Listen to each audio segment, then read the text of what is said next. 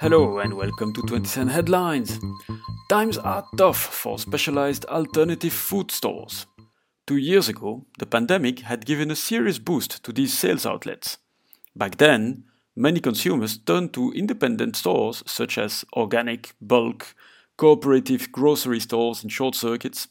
But consumers went back to their old habits and they all started to desert these alternative channels. Add to that the pressure of the purchase power, the energy crisis. All these independent outlets are suffering. Nevertheless, different associations have decided to join forces to counter the trend, and such campaigns as open doors or networking events are being foreseen.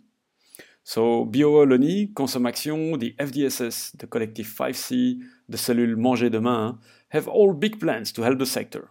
You can read the full story on our website 20centretail.com. In other news, two chains have launched their new campaign. First, Nolhtaced is the retailer formerly known as Decathlon. Decathlon Belgium is changing its name to Nolhtaced for a month.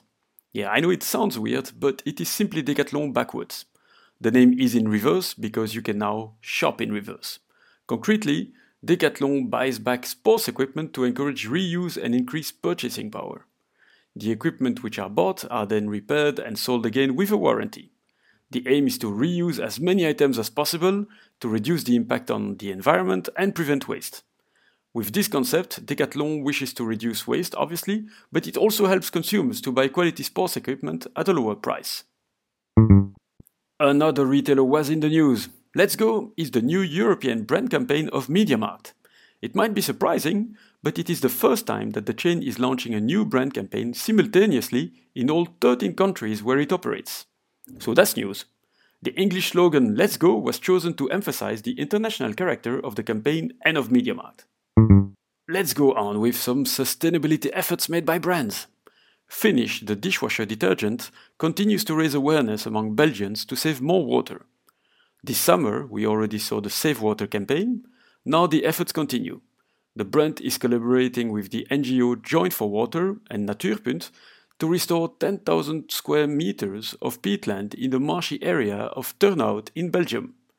By optimizing water management, the drained marshes can be replenished with water and as marshland they can contribute to a healthy aquatic ecosystem that better protects our water resources and promotes biodiversity.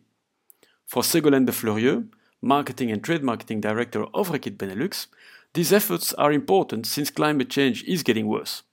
The brand wants to commit and help raise awareness, but also co finance projects that work to preserve water. The restoration of the Turnhout wetland is a great example of that. And finally, the last news. Kraft Heinz starts a new step in its partnership with Pieter Pot, the online packaging free supermarket. Instead of delivering pallets filled with SKUs, Kraft Heinz has adapted some of its supply chain processes to deliver its stock of De Ruijter chocolate sprinkles in bags of 600 kilograms. Same thing for the muesli, which will be delivered in bags of 300 kilograms.